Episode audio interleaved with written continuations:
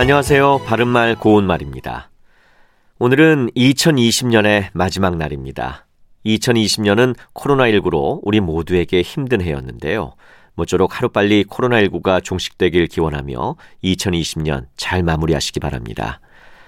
무슨 일이든 시작이 있으면 끝이 있는 법인데 그 끝을 잘 마무리하지 못하면 그동안 애써온 것이 물거품이 될 수도 있겠죠. 오늘은 마무리하다와 관련된 표현을 말씀드리려고 하는데요. 먼저 일을 처리하여 마무리하다를 뜻하는 갈무리하다가 있습니다.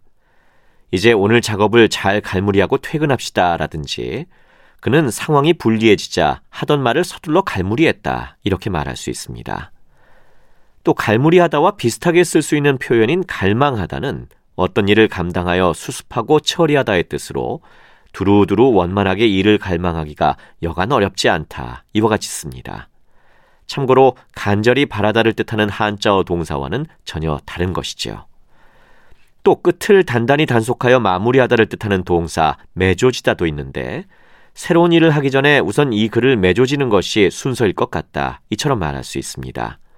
오늘 말씀드린 갈무리하다, 갈망하다, 매조지다는 모두 우리 고유어 표현이라는 것도 알아두시면 좋겠네요.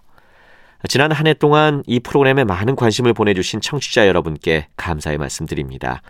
한 해의 마무리 잘 하시고 2021년 밝은 새해의 새 아침을 맞이하시기 바랍니다. 바른말 고운말 아나운서 이규봉이었습니다.